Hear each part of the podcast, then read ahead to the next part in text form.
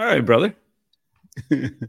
I'll tell you what, I, I can't thank you enough for you taking your time and to start the year off on the Going Solo podcast. I want to introduce you a little bit here to the crowd, which I'm speaking with Emmy award winning uh, film television host, a global media strategist, and a friend of mine for over 20 years. Yeah. Uh, Tony Potts, thank you so much for being here. It is my honor to be here. I mean, you know, I love you and you're phenomenal. And we've known each other for so long. So, no, it's absolutely uh, my pleasure to be here. I, I wanted to I wanted to share a story with you, and it was the first time that I met. This was the first interaction. This this is how much you, you impacted me. Oh no! It was my first interaction with you, and we were doing. I think they called them junkets, where we were at like a. I think it was the Pasadena Four Seasons Hotel, and I'm I'm the grunt in the back, taking my notes with the field producers, and you're you're you know you're interviewing. I think I remember Dennis Quaid was there, and you you you were interviewing all these all these celebrities. But what I remember about this moment, and I've been so excited to share this with you, is here you are. Like you guys have to be zoned in constantly when this is. I mean, you the, the attention, boom, boom, boom. It's happening. Celebrities in and out, and yep. I'm back here, you know, scribing, and then I have the goal. Like I'm the lowest person on the totem pole. I have the goal to come up to you and ask you a question during probably your busiest time. And I remember this. I remember like, uh, Tony, um, and I, I can't even remember what the question I asked, but I remember you you were so zoned in. But I remember you looked up at me and it was not a look of what the hell, dude? Like punk, I'm I'm in the middle of like my job. What you take your notes, get the coffee, get the hell out. You know, it wasn't that it was and, and I've remembered I've remembered this for 20 years. It was you were so intent like in listening to my mm. question. Mm-hmm. I don't even remember what the hell and I was like, whoa, like you but I and and and of course getting to know you more and working with you more, I I I've seen what you've done, but I've always admired ah. your focus in that moment and you answered my question and then you were back in the notes and then I don't know, maybe Britney Spears, I can't remember who it was. But that's what I remember about you. And so my question on top of that is have you always had that? Like have you are you just like in the moment kind of guy or how do you how do you mm. manage your day-to-day task in such a busy busy industry? I would say yes and no. In one sense, since you know me, my brain goes a thousand miles an hour. Yeah. Yeah. So to kind of like put the brakes on that that puppy is a little little hard, but it's more about I'm insatiably curious about mm. humans and everything actually plants, life, dogs, you name it. And so that part of my brain is always going. So if you have you're coming up to me and I may have known you a little bit at that time. Yeah um, I'm like, okay, what's going on here? Like, what does he want? Does he have a question? What have you? And I was, you know, in your spot a long time ago, right before that, and and I was probably a little pushy, probably ask a lot of questions uh, to a certain extent. I mean, it's yeah. it's weird because in one sense, I'm actually kind of a shy dude, believe it or not. Are you um, serious? You, yeah, yeah. It's a it's a funny thing, you know. Um, it's a funny thing because uh, look at this hair. See, this is part of life. Look amazing hair. It is amazing. No, it's, it's, all over the place, and you know, I should just get it. I'm, I'm, you know, I'm thinking about getting it all shaved off and just see what happens. You're gonna, you're gonna sure, shave I'm not off. sure if the wife would would would handle that. but back to your point, um, it's important because I've always had the open door policy that anybody at any time can come into my office or wherever I am. Um, I always used to put a big bowl of candy so everybody could see I remember. when they walk. Hundred percent. They would, yeah, they would. It would pull people in, and and oftentimes you get so, as you were mentioning, kind of myopic in something, right? That you don't see anything. I remember we were, I was in uh, at the Cannes Film Festival, and we were shooting, and we had to feed back to Access, and it was getting late, and it was like an eight-hour time difference or whatever it was. And I remember that Brad Pitt was late, and it was like, holy crap. And, you know, he's late and late. He's coming to the interview by boat. I'm like, come on already. Like, just yeah. get a helicopter, do something. But it's yeah. Venice, right? No, it was, it was actually Venice. I'm sorry. It was Venice Film Festival. And so he was very late. And then, um, so that pushed us back. And then I had to shoot these you know, stand-ups, right? And just kind of you got to memorize them when you're out in the field. And there was one that was just kind of a weird one. And I'm like, this just doesn't sound right. We had a crew with us. And one of the production assistants that was there, because I kind of I keep it open, right? And I said, look, anybody like help me. Usually I'm pretty good at coming up with something or a line or whatever. And I just couldn't yeah. figure this out. And we had like we had five minutes to get it done and then run like a madman, uh, one of the producers, to the satellite truck that tells you how long ago it was, you know, uh, uh, to not burn a $10,000 15 minute window to send tape back. No pressure. And the, and the production, no the PA said, you know what, why don't you use this? And I was like, oh, brilliant.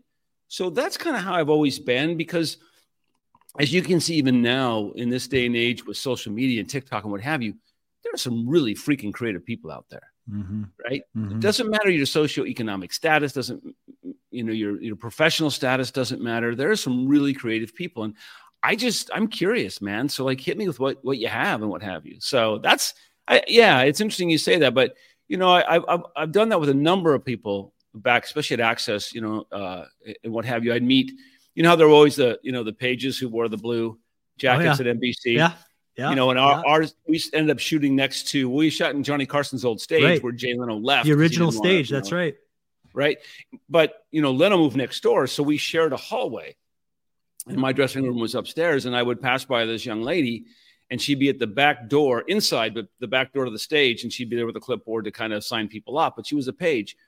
And uh, you know, she was really nice, and I struck up a conversation with her. She struck up a conversation with me, and after a couple of months of back and forth, it's like May or June. And I'm like, so I said, "What do you want to do with your life?" She's like, she goes, "I want to produce. I want to be on Access Hollywood. I don't want to be in front of the camera, God no, but I want, you know." And I said, "Seriously."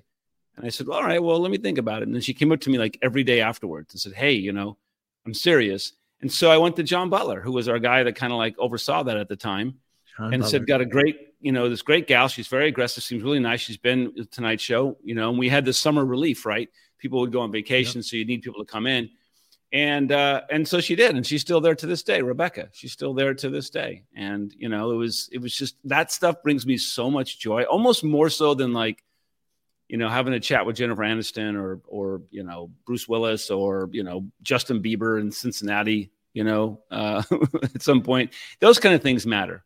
Well, and I, I just personally can attest because I was I was the the small beans guy, and I've always I always admired that about you I mean, you were oh, obviously super successful, but I remember those are the things I remember. I don't even remember like I I I just remember okay, when I when I start building myself up, I want to make sure I do these things. I'm learning well, that's just bits and pieces. That's a good point because that's the joy um, of it because you hope that here's the crazy thing that people don't realize is that when you're struggling to make it, like for me, I started Market 187 doing sports for a little CBS station right before I graduated. Was, was that after college. Humboldt State University? Yeah, you went to Humboldt, Humboldt State. Actually, right? while during my senior year, right before I graduated, like a couple months, I, I was actually I got a full time job. Uh, okay. Making eight hundred and eighty dollars a month, and I was working about eighty hours a week. So I don't know what kind of laws Cash they broke money. there. Cash yeah, money right off the bag. It was nothing.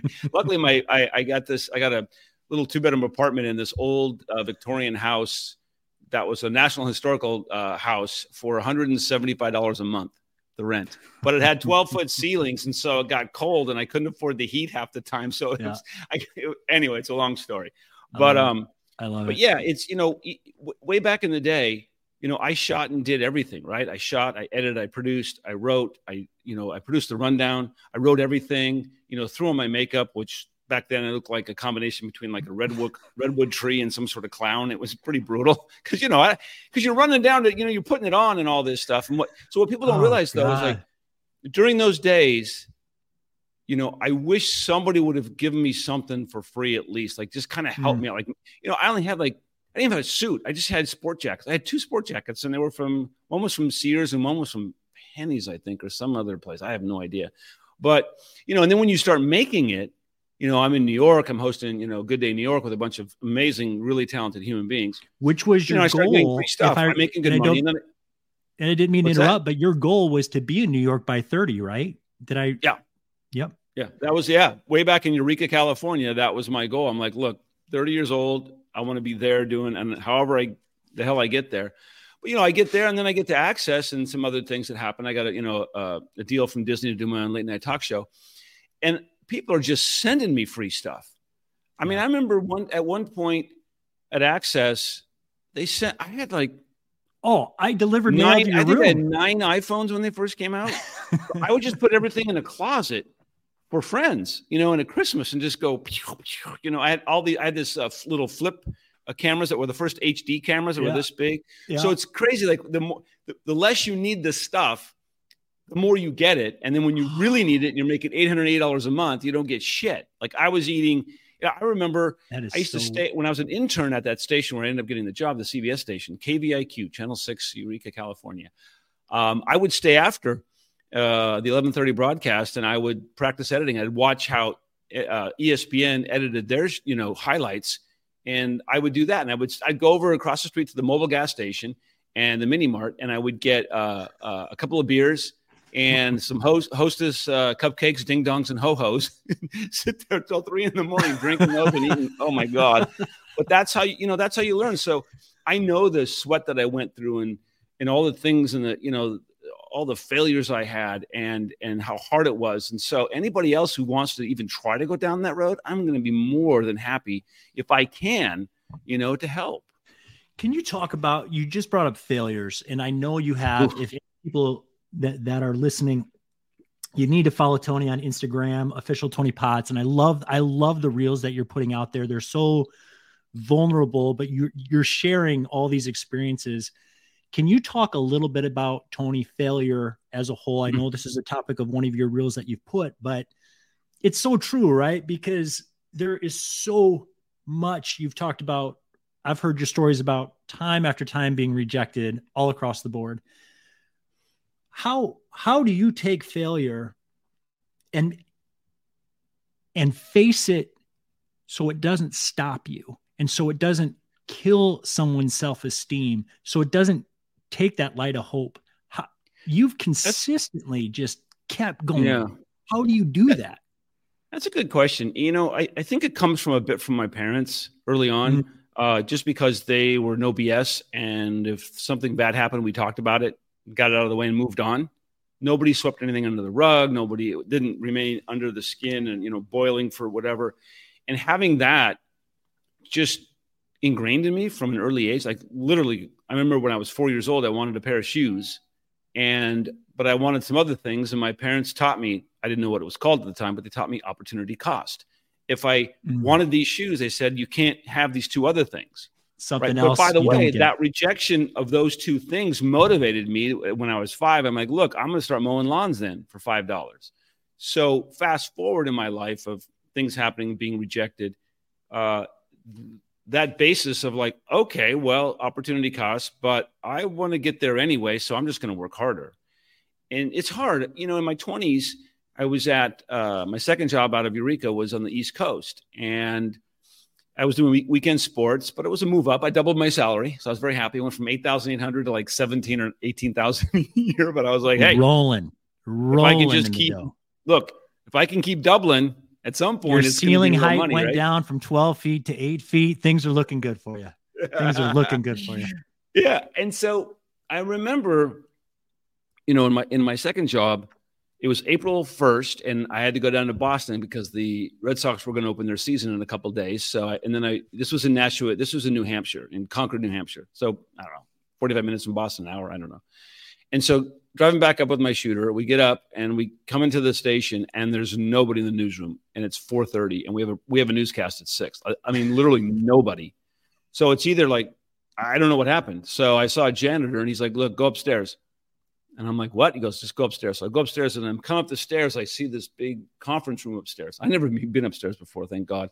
That's where all the bad things happened. I heard, and this was true on this day, you know. So, so as I'm going up, I can see people, and I look and I see people like kind of like dabbing their eyes and some sniffles, and I'm like, what in the heck happened? And so, I walk in the door, and the at the time the richest Irishman in North America, Thomas Flatley, who owned the Flatley hotels and much stuff, just he was telling the uh, the entire staff, "This hurts me as much as it does to put down my dog." And I'm thinking, well, that's not good. And I said, "I sorry, I just got here." I said, "What does that mean?" He's like, "Well, we're shutting down everything." I said, "When?" He goes, "Effectively, right now." And I'm Oh, like, "There's no six o'clock newscast." He's like, "No." wow. And I'm like, okay, well, hold on. I just want to make those are the contracts. You can honor them. And he said yes. And then um, and they ended up trying to weasel a lot of them, but we settled. And then I went downstairs to make resume tapes. And what it, that taught me was at 5:59:30, so 30 seconds to six o'clock, you come on with the tease for the news, right? So I'm thinking, so we're all watching, like, what's going to happen, you know, because nobody's on set. Nobody, I mean, we're basically fired. And all of a sudden, it, it goes to snow. Then some bars come up, color bars, and then it goes to a scroll that we regret to inform you that WTNH or WNHT, whatever it was, uh, you know, news is no longer, blah. Thank you for watching. Then it goes to snow again. And then you know what replaces this? Come and knock on my door. Company, a syndicated show. And it taught me syndication that, comes in. Exactly. Well, it taught me that you can be replaced at any moment. Mm. Right.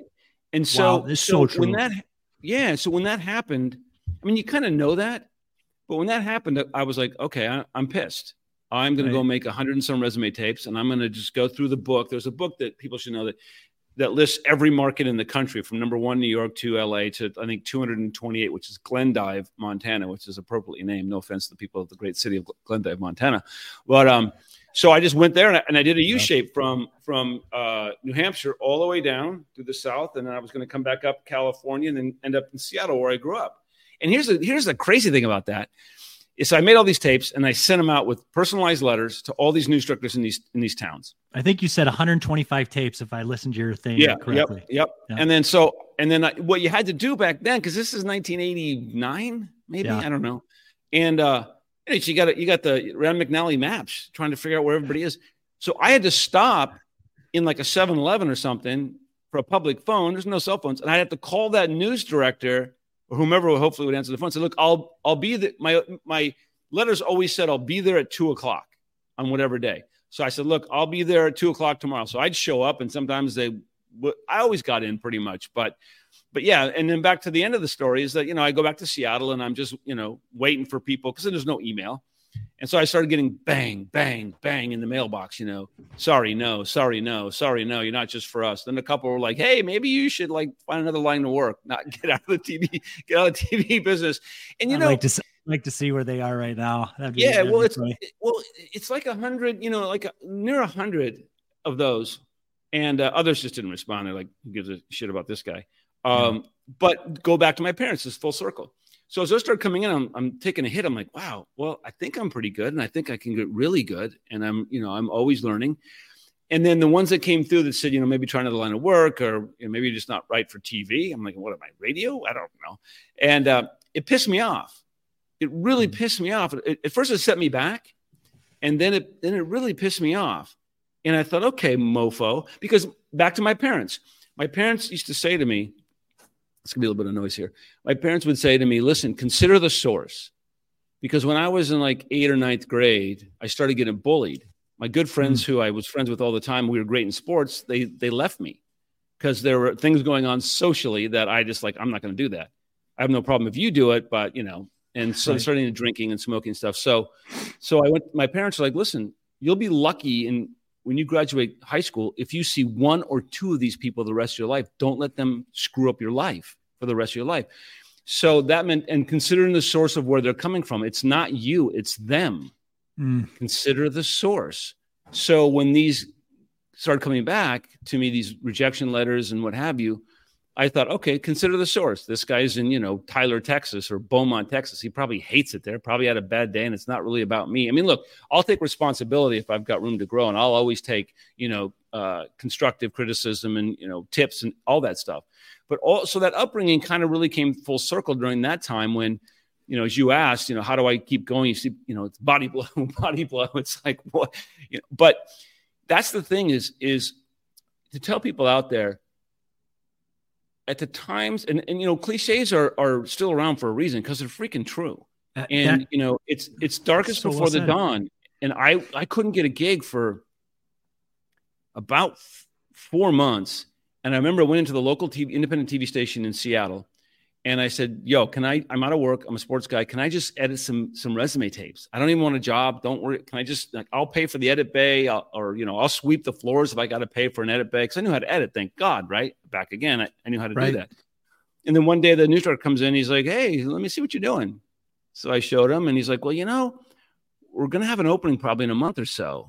He said, "You know, do you want to you want to try out for a week or two? And I said, "Listen, here's what we'll do. I will work for free for two weeks, and if I'm any good at that point, at least pay me. If I'm not, don't worry about it." He's like, "Oh, I can't, can't do that." He was a really good guy. His name was Jack Eddy, sweet, super sweet guy, one of the nicest news directors I ever met as a human being, super nice. And then you know I did that, and and I ended up you know about a month later they hired me but in the meantime i'm like oh shit i need money and there was an there, my uh, friend called me and said hey fox is going to do this new game show and you should go audition to be the host i'm like absolutely i mean you know i'm in my 20s i can do anything yeah. you know that's that's the great thing about being in your 20s it's like yeah you're kind of fearless and or, or and, sometimes and eat ho hos and drink beer and still look 100%. good Hundred percent. Um, that's maybe that's why my hairline's receding after all those chemicals all those years. Uh, Man, if I look that good eating ho hos and beer, that's what I'd be doing every day. uh, that's funny. Um, and so I was like, okay, so I went to Seattle and auditioned, and um, they liked me, brought me back, and then uh, I was in top three, and then they didn't they didn't give it to me. They gave it to a guy by the name of Wink Martindale, who was a huge, actually back in the day, he was your 70s and 80s like mm. game show host.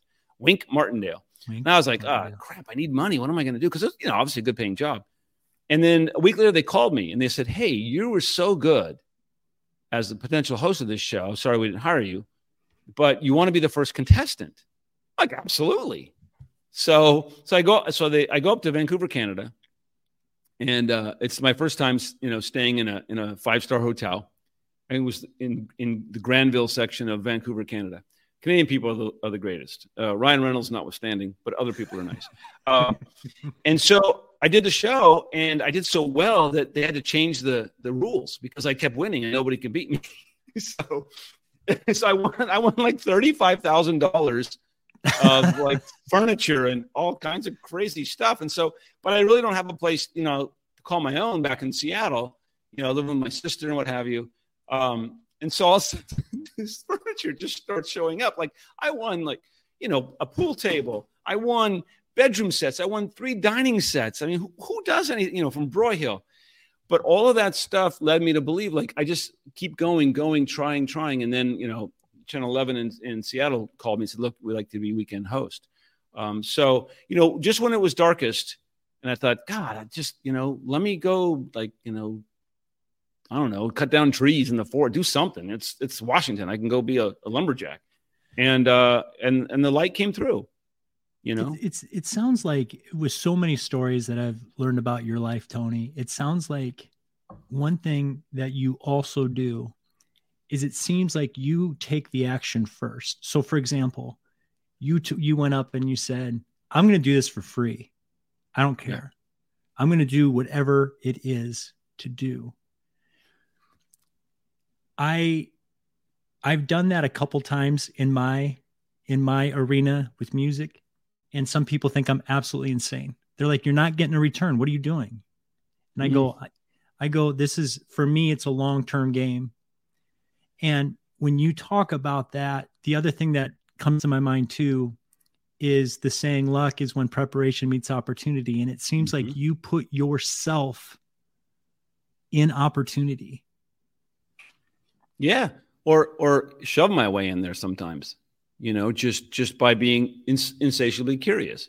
I, I, mean, the whole thing about the talk show thing was, you know, I needed money because uh, yeah. the contract that I had from New Hampshire was they stopped paying for a while, so I was like, holy moly! And um, but I thought, you know, that's interesting. Like, what what is it to be a, a game show host? And so I thought if I went and auditioned, they would I would learn which I did. They did mock, you know, like a mock game and what happened, the interaction between the two contestants and a mock board and all this stuff. And I thought, well, it's opportunity for me to learn, much mm-hmm. to what you were saying. It's a skill set that I might be able to acquire for the future. Right. And so if that's the case, why not? And you're right. I mean, I knew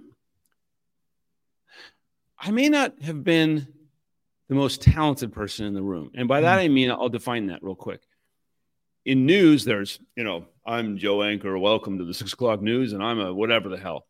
And I can never be that. I'm just me. And and when I was actually at Humboldt State, there was a guy, and I'll give him his props. There was a guy named Mark Ibanez who might still be at KTVU Channel 2 in Oakland.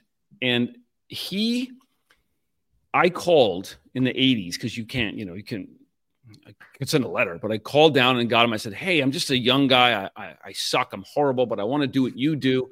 Could I come down and like just hang with you for a day and see what's happening? He's like, Yeah, absolutely. You know, didn't know me from Adam. By the way, somebody else helping somebody, you know, putting a little, putting a little, you know, a, a little piece in my heart of like, remember this.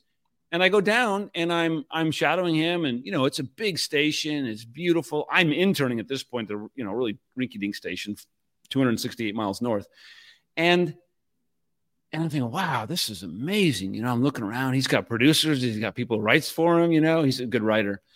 But I the reason why I reached out to him because he was natural. I felt like he was just mm. talking to me, just one person. And so I said to him at the end, I said, look, pretend you're me and you're, you know, 21 years old. What would you tell yourself? And he goes, he said, just be yourself. Now, don't respond, Tony. It's going to seem obvious, but here's what I'm going to tell you. He goes, because if you're going to be Joe Anchor and be somebody up there that you're not really, you're trying to be, he goes, when shit hits the fan on live television, and it will many, many times, you're going to have to think for half a second, how does Joe Anchor react to that? As opposed to how does Tony react to that, which is instantaneously if there's a mistake or whatever. And if you if you answer instantaneously just who you are, then you'll connect with the audience and they won't really know why they like you, but they'll connect with you right away because you're like them and they're like you. You admit mistakes. Nobody's perfect. And so I took that and I, and I ran with it. Um, some might say a little too far, but that then helped me develop a skill set that not many people apparently had later, like in the late 80s, early 90s, was walk and talk live, no script. I could go for an hour because I was always myself. And in I was always you were always yourself. Every time I yeah. saw, I mean, you were yeah. always consistent. When I when I worked with you at Access Hollywood, yeah. you were well I, I, can't i can't do anything else. That's the i'm kind of stuck matt. I mean but, I and that's what's so attract but that's what's so attractive about you. Like well, overall that's that's it's it's an energy you absolutely feel. Even if i'm texting you it's like i'm ready to go run a marathon after i get a text from tony potts because he's just you've got not only that positivity but you are genuine and even You're on a marathon because you've you've composed some amazing new, new yeah. music. That's what's happening with you. I, I appreciate that but your career.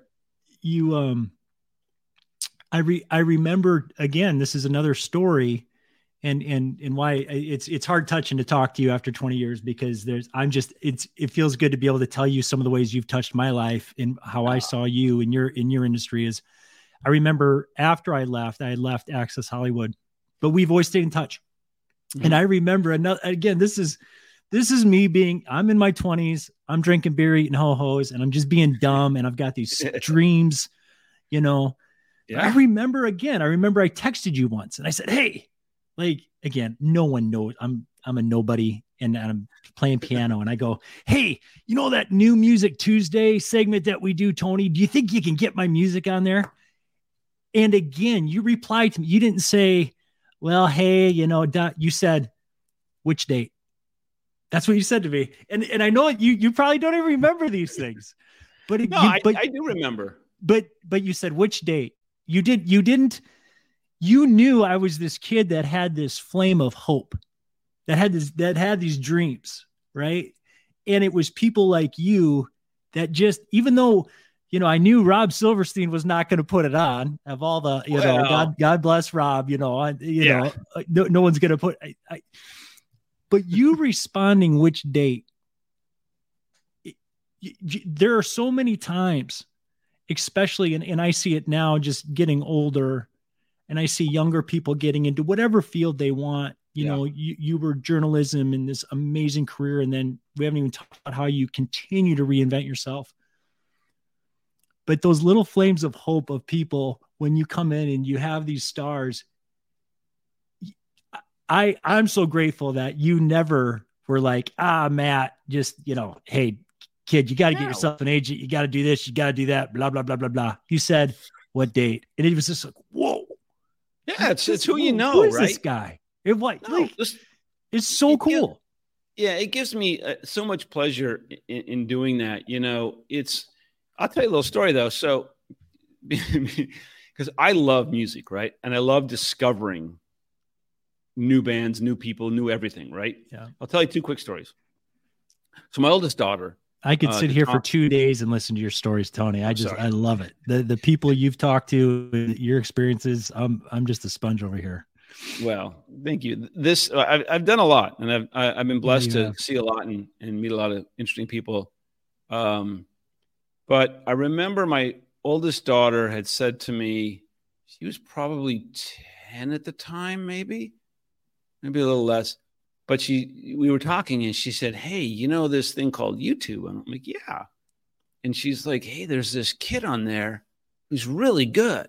He's like." really young, but he's really good. And all like all the girls are like just think he's great. He's got a great voice. And they said his, his guitar. They said she goes, "Don't laugh. Like, please watch it."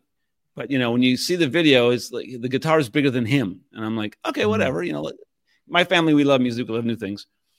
So I watch I watch this video, and it's she goes, "Look, the other day it had like 2,000 views, and now it has 12." So I'm like, okay. So by the time I think about it, I look at it and then I get to it the next day and it has like 34,000 views. I'm like, oh, well, maybe she made a mistake. So I call my daughter back. She's like, no, no, no, it had 12,000. I'm like, okay. So I go into Rob Silverstein. I said, yo, you should listen to this. I said, I think this is something coming up. I said, this is, and he, and I'm telling him about the views, and you know, this is early days, so nobody knew shit from shit about anything. Like, but I'm saying, look, he's got some views now. He's got three times the amount of views. Maybe you should like think about it. And Rob's like, ah, pal, call me, you know, come back when he's got 50,000. so I shit you not. I shit you not. This was in the morning after the show, because we shoot from 1 to 1.30, as you know. We're done, yep. you know. Um, and I look and it has 59,000 views. So I go back in the thing. I just pull it up. No, no. I said, just pull it up. And it, by that time, it had 60,000 views. Just in my walk down, like, got 600 views.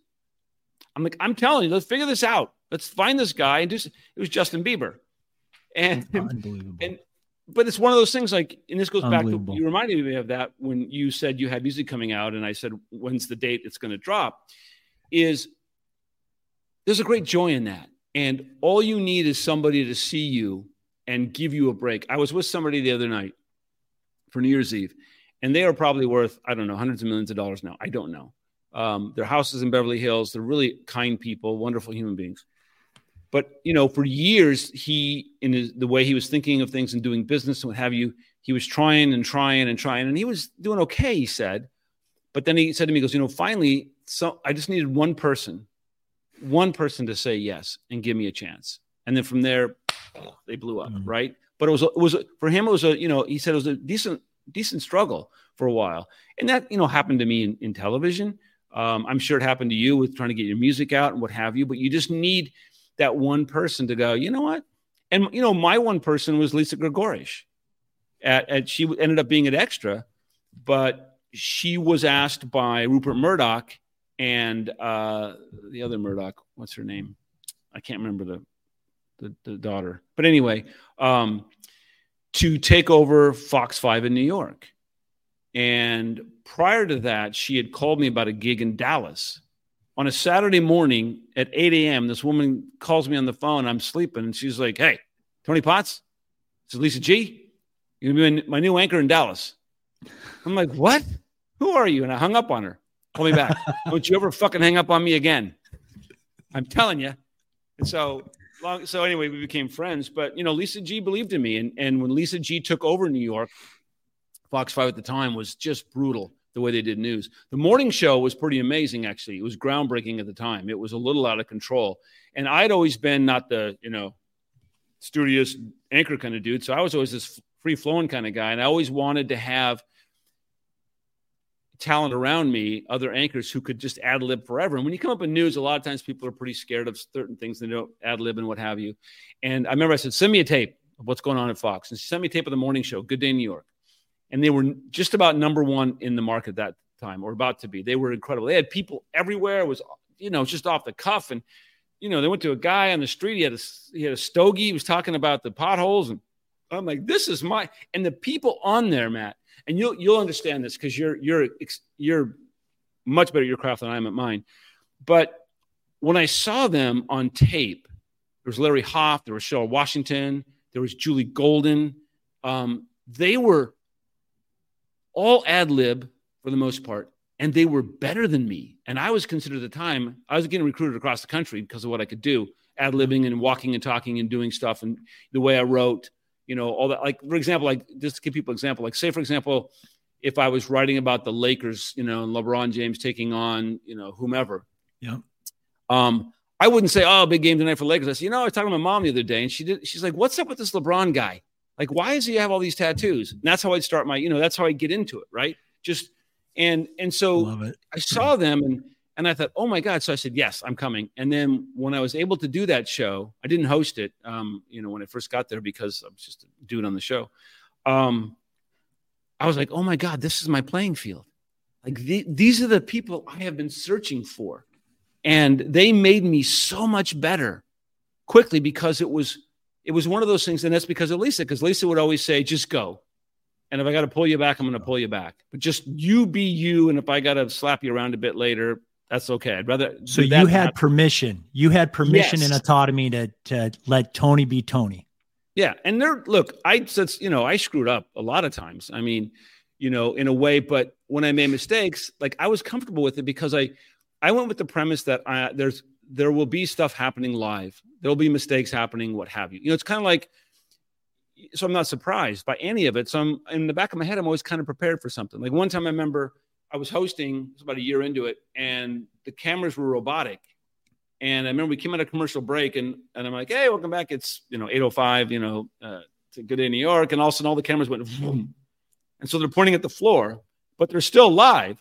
So I just got up and I went on the floor and I, I was like, hey, you know, you know, just stuff like that because why not, right? Right. So it, it's it, that that ability and that you made a good point. That freedom to do that and to not be afraid and fearful because mm. I think in our lives, I've traveled the world and I've been blessed to meet all kinds of people in all kinds of countries, whether it's the jungles of Borneo or wherever I've been. And the common theme is most people most people just want to be acknowledged, want to be heard, and want to be loved. Mm. Right. And so, but fear creeps into that. So if somebody 100%. gives me the the the playing field in which to kind of be free form, um, you know, it's it's a gift. It's a gift, man. It really is. Fear, what you just said, I mean, so many nuggets. What you said about fear, again, ties into so many many experiences that I've had of I could either try to get as super prepared for something and which I I try to always do. Yeah. But I still have a fear. I, I'm still I'm talking to the great Tony Potts today. I was I was nervous today. I was like, man, I got to have my I'm using a new I'm using a new thing and and and I do I do have that fear. But it's also it's also comforting to know that pe- successful people like you you deal with that every day but you it it doesn't stop you. You take that action and it's like mm-hmm. people saying just just move forward just go. And um yeah. But and, you and, listen and, real quick but for you back to like having a playing field where these people were better than me as you know, you're incredible, you're very accomplished, but on your way up, I'm sure that on occasion you either have the opportunity to to be in a room with somebody who's really good, probably better than you. Oh yeah. Or chit, you know, chit chat, or maybe like open for somebody who's incredible, and that that just makes you better, right? They mm. elevate mm. you because you see like, oh, okay, and and then it's not so much you steal, but you kind of take things and go, oh, I see what that person did you know, um, and I, I remember, I'll tell you, give you an example. I'll give a shout out. There's a guy by the name of Larry Hoff, who was on Fox 5, uh, uh, Good Day New York back in the day in the 90s. And when I saw tape of him doing a live shot, and you know when you do a live shot, most people are like standing like this, you know, whatever. And, yeah. and I was never kind of that way anyway. No. But but but Hoff, Hoff was so they they tossed to him, and he's walking. all you see, and he's talking. I mean, all you see all you see is his back and his, and his ass and his feet. He's going to get some ho hos. He's, he's yeah, but he's just know. like, and he's but he's talking, and I'm like, oh yeah, like you can turn your back on the camera. Like it's okay because if you're if you're he was by the way he was getting ready to go up on the Brooklyn Bridge, but um if you're if you're walking and talking with people, at some point you might be ahead of them, right? It's just like it's natural to look back and you know he would look back and say whatever, and he continue to go and come this way. And I when I saw that, I I kind of stole that little nugget. I'm like, okay, I'm gonna do that in the studio though. Um, you know, and I'm sure for you with you know on your way up and and you becoming so masterful at what you do, there were probably people who you looked at and go, oh, I can take a little of that and take a little of their confidence, and you know. This last summer I did a I did a small tour in Croatia and I opened for Mate Mestrovic, and um, he's a, he's a friend of mine, and and th- this man he's he writes he's there's that Maestro movie with Leonard Bernstein he that's who he reminds me of he's just genius, and he and I purposely open for him because he should be the closer and all that, but I've when I've taken my ego out of it because my ego will be threatened or I've taken my and, and, then my insecurity will come and be like, there's no way in hell I can do what he just did. There's no but yeah. to what you just said though, I can be me. And I can take those nuggets of what he just did, which was mind freaking blowing, but I can be me. And mm-hmm. if I approach that in a learning way, like you just like you just pointed out, it's such a great point, Tony, because at one side as a creative person on one end i want to surround myself with the best i want mm. to learn from people like you i want to learn from people that have gone all over the world and at the same time i don't want to be threatened because i might not be better than them at this or that or this or that but how can i be how can i collaborate and how can i use that to become a better person yeah no, I, I agree a hundred percent. And um, I saw some of your performances that you had on that tour, and, and the places you played were stunning and magical. But you know, I, that's all of us. All of us go through that. I think you're hundred percent right. We all, we all have fears. We all have ego. Um, you know, it was one of those things where I remember I got pretty good at basketball for a while, and hey, 14 points and eight rebounds in 2007 NBA All Star, man. Those are your stats you're putting up. I'm just saying when it comes go. to basketball. I got am the I, trophy. Am I right on that? Did I read that right? You you are very right. You are you are 100. percent And I I did everybody watching. I did not pay him for that. Um, no, that's but, like man, I couldn't do that in a high school game, let alone the NBA All Star celebrity game that you played in. Yeah, well, I was hell bent because the year prior I was sick and I played in the game, and and uh, Eva Longoria was my coach. And uh, at the NBA All Star game, I think it was New Orleans. I think we were. I'm not sure, but I just felt bad. And I remember seeing Queen Latifah after, and she was like, "Man, I thought I'd get more out of you." I said, "You know what?" I said, "I got the flu or something." I said, "Okay, here's what we're gonna do. I'll bet you next year, if they allow me to play, I will be the MVP." I said, I'll wager any amount of money. I said, and I'm assuming you have a lot more than me. I said, and I, then she goes, you know what? I'll take that. She goes, but let's just make it fair. Let's just do a dollar. I'm like, you know what? That's a good idea.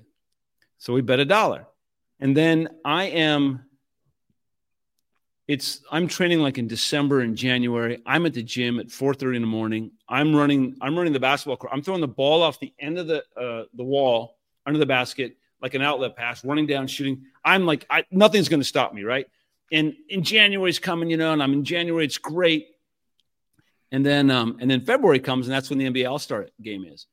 And right before then, Anna Nicole Smith dies, mm. and they send me to the Bahamas. And I'm like, okay, I mean, it's a huge story. I get it. But I gotta, I gotta go play in, and I think it's in Vegas. It was in Vegas that year. And I'm thinking, so I end up calling the aforementioned Rob Silverstein. I'm like, I don't give a shit what you got to do. Get me out of here. Get me out of here. You know, Thursday, I'll shoot whatever you want. Thursday, we can air it Friday, whatever it is. I got to be there. He's like, okay, pal, don't worry about it. So much to his credit, I got home at, I flew my dad into into LA, and then that on Thursday, I was uh, I got home like eleven o'clock at night on Thursday night. The game was on Friday, I think, like at three or 4 mm-hmm. o'clock on on Friday, broadcast by ESPN. And I was excited because my dad and I were going to drive. I, I like, you know, it's from LA to Vegas. People think like, why would you drive? But it's the same door to door because you got an hour to the airport, right. then you have, you know, at the right. airport, then you got to fly, then you got to get out of the airport and you drive. Just boom, four hours. Take that 15, take five yeah. hours, spend some quality time. You're fine. Exactly. So I get up at 4:30. I go to the gym. I'm shooting. I haven't shot in about four or five days. So I'm sh- just raining jumpers left and right, left and right. And then I get back, take a shower, and then my dad and I take off at 6:30. And it was, you know, it was the, it was, you know, my dad's since passed, and it, it, like you said, just riding with him through the desert, chatting with you know Big Ray, um, and then having him there you know, to watch me. He used to be in the stands in high school, you know, when I was playing, and now he's in the stands, you know, at an NBA Celebrity All Star game. So How the cool. hell does that happen? You know, so cool. So, so yeah, but that's you know all that stuff. But you know, you can get intimidated. I mean, you know, I remember right before Jimmy Fox came to me, and he was like trying to. I knew Jimmy pretty well. He's trying to give me some shit. And then I think Master Peter, a little Bow Wow, came over and started saying, I don't know what they're trying. They were trying to. I don't know how they thought I was good or whatever, but um, so they started unduly influence me, which just back to my childhood and stuff. It's like, I know where you're coming from. You're only doing that because you're scared. Right. You're only coming and trying to influence me because you're scared. If you mm. weren't scared, you wouldn't give two shits about me. So that's a life lesson too. I mean, it's funny as complex as life is and all this crazy shit, it's really kind of simple. People are many people, a lot of people, many times, and I've included on, on occasion, are fear fear driven, fear based, right? Because especially now with social media, you know, you can you can people can take pot shots from anywhere. Overwhelming, yeah, overwhelming. And so, I think there's going to be some sort of capitulation point with social media coming soon. Um, I mean, there are now studies out there because of it's been a good 10 years or so, especially with like um, 11, 12 years with Instagram and what it's done to young girls and their self esteem and, and, ladies too. Um, and, and the demarcation line, I think, was 2012 or 13 on that.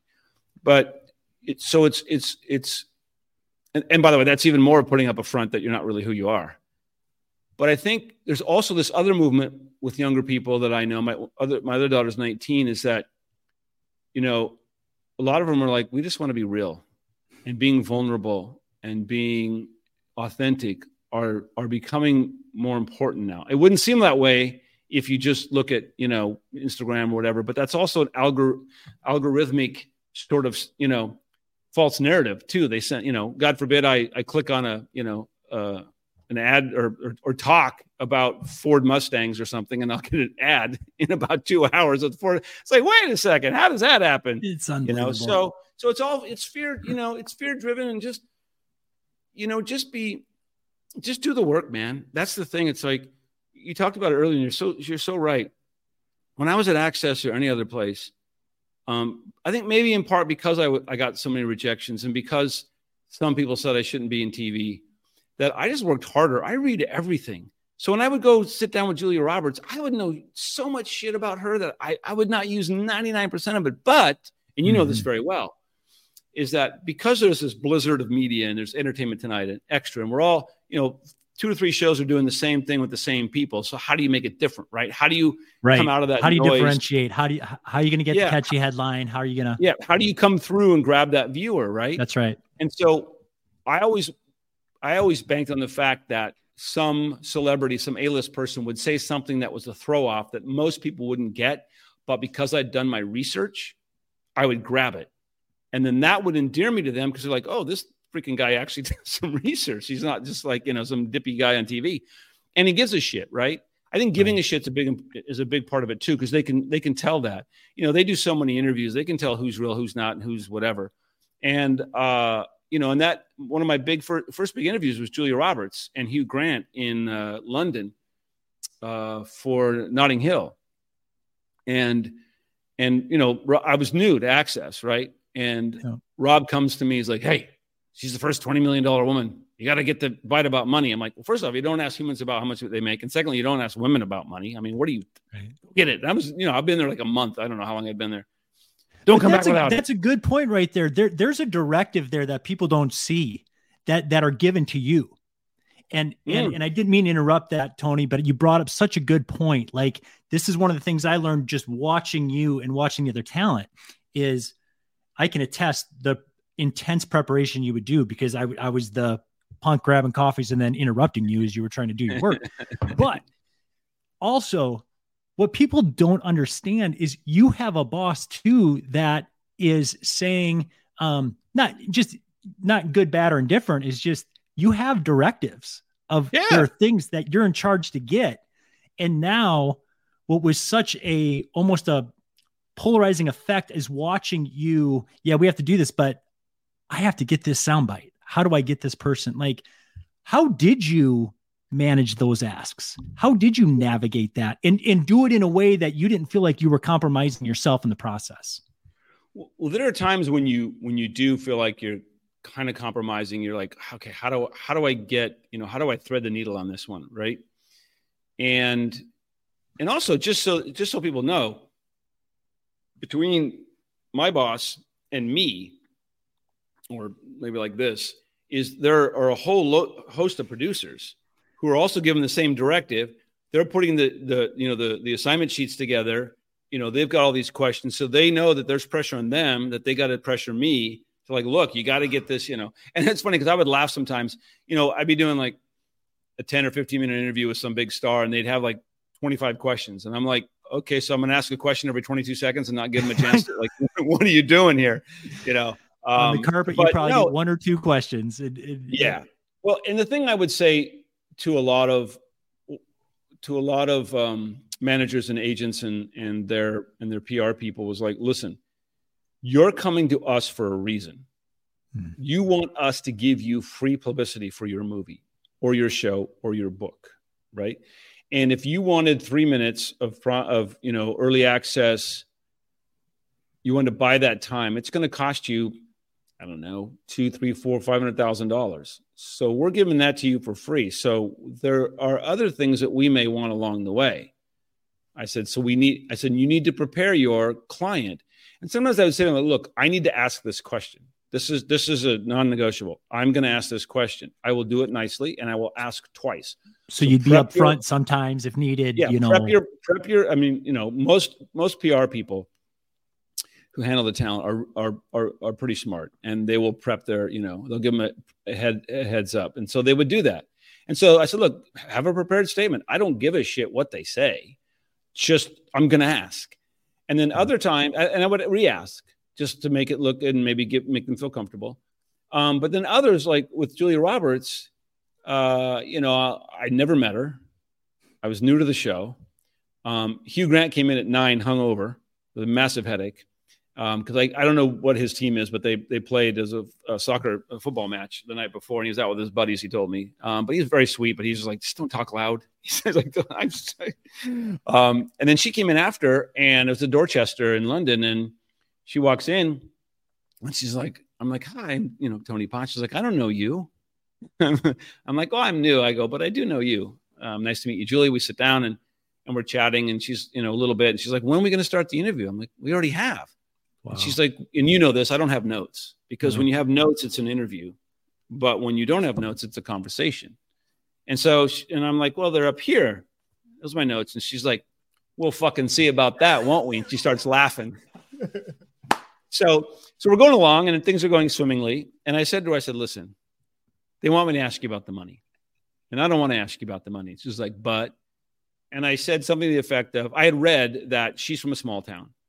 And I was from a small town outside of Seattle called Puyallup. Um, try to spell that. And uh, I said, listen, when I got my first kind of big break, you know, I was thinking about the money I was making, and it was more than my dad had made, you know, in his best years by a couple of years, you know, and I, I can only imagine when you when you you know got your first big you know check like that it's probably a little weird you know you're from athens i'm from puyallup and she said you know since you asked me in such a nice way i'll answer that question and she did just and just for mm-hmm. us and that ended up we had a good relationship after that i mean we we had so much so much fun together julie and i um, but i think she just maybe she respected the fact that a I did a lot. Of, I mean, it didn't take a lot of research to know she's from you know Athens, Georgia, or whatever it was. Um, but I brought up some other things, and and so those kinds of things again, you know, being real, taking a chance, just being honest. Like, look, I don't want to ask you about the twenty million, but I got to ask you. But here's what I'm thinking about it, though. Let's look take a different tact. you know, and, and it works. You know, there's other times I've done stuff that ha- you know has blown up badly, but um, but yeah, it's uh, it's any that you care to share or or uh, any that come to your mind.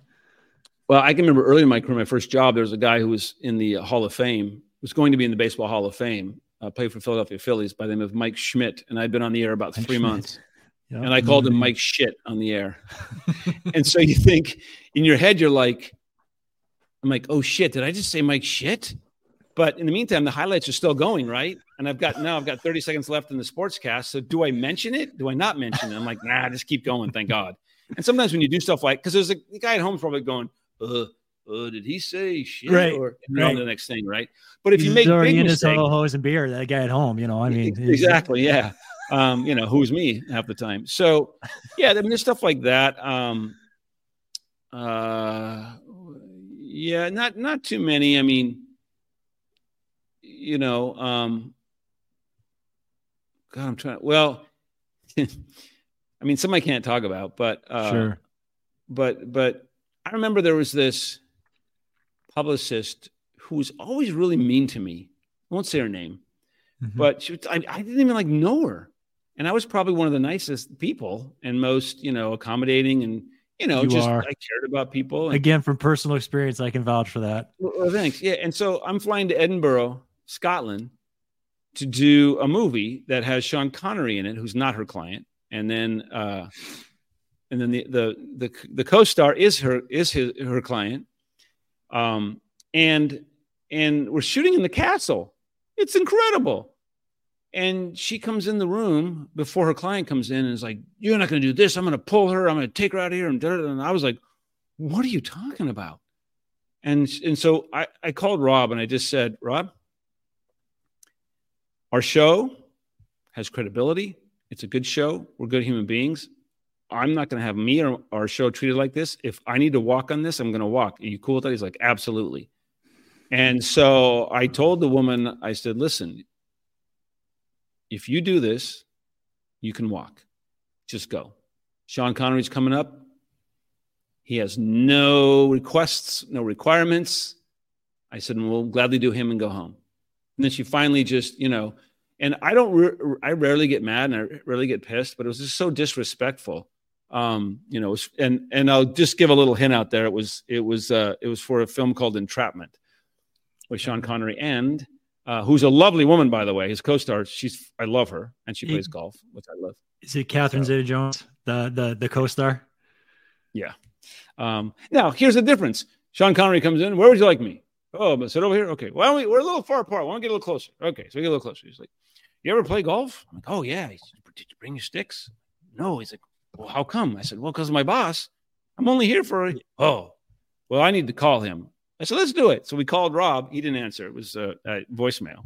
Um, and uh, but he's like, "Yeah, next time you come, bring your sticks, and you and I'll play golf here." This is an incredible place to play golf. And I said, I told him, I said, you know, I went for a run this morning and there's that city center where it's like a little pitch and putt. And there's women in there with their business suits on. They got three clubs and a person they're hitting. I said, I love this place.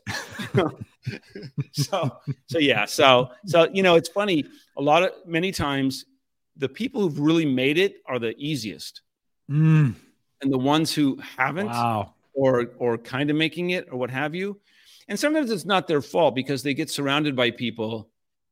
What, Sure. what I think most what I didn't understand before I got into it, you know, especially the Hollywood side, and then I would go on the road with some bands, and oh lord, um, there's a Motley Crue story in there somewhere, but I uh, was gonna say that's there's got to be some good stories there. yeah, but but but I think that you know, general public, of which I am, and I always was, and I, I still was, even when I was in the business, is they don't understand is like when you hit it, it comes at you like a tsunami, a hurricane, and a blizzard at the same time.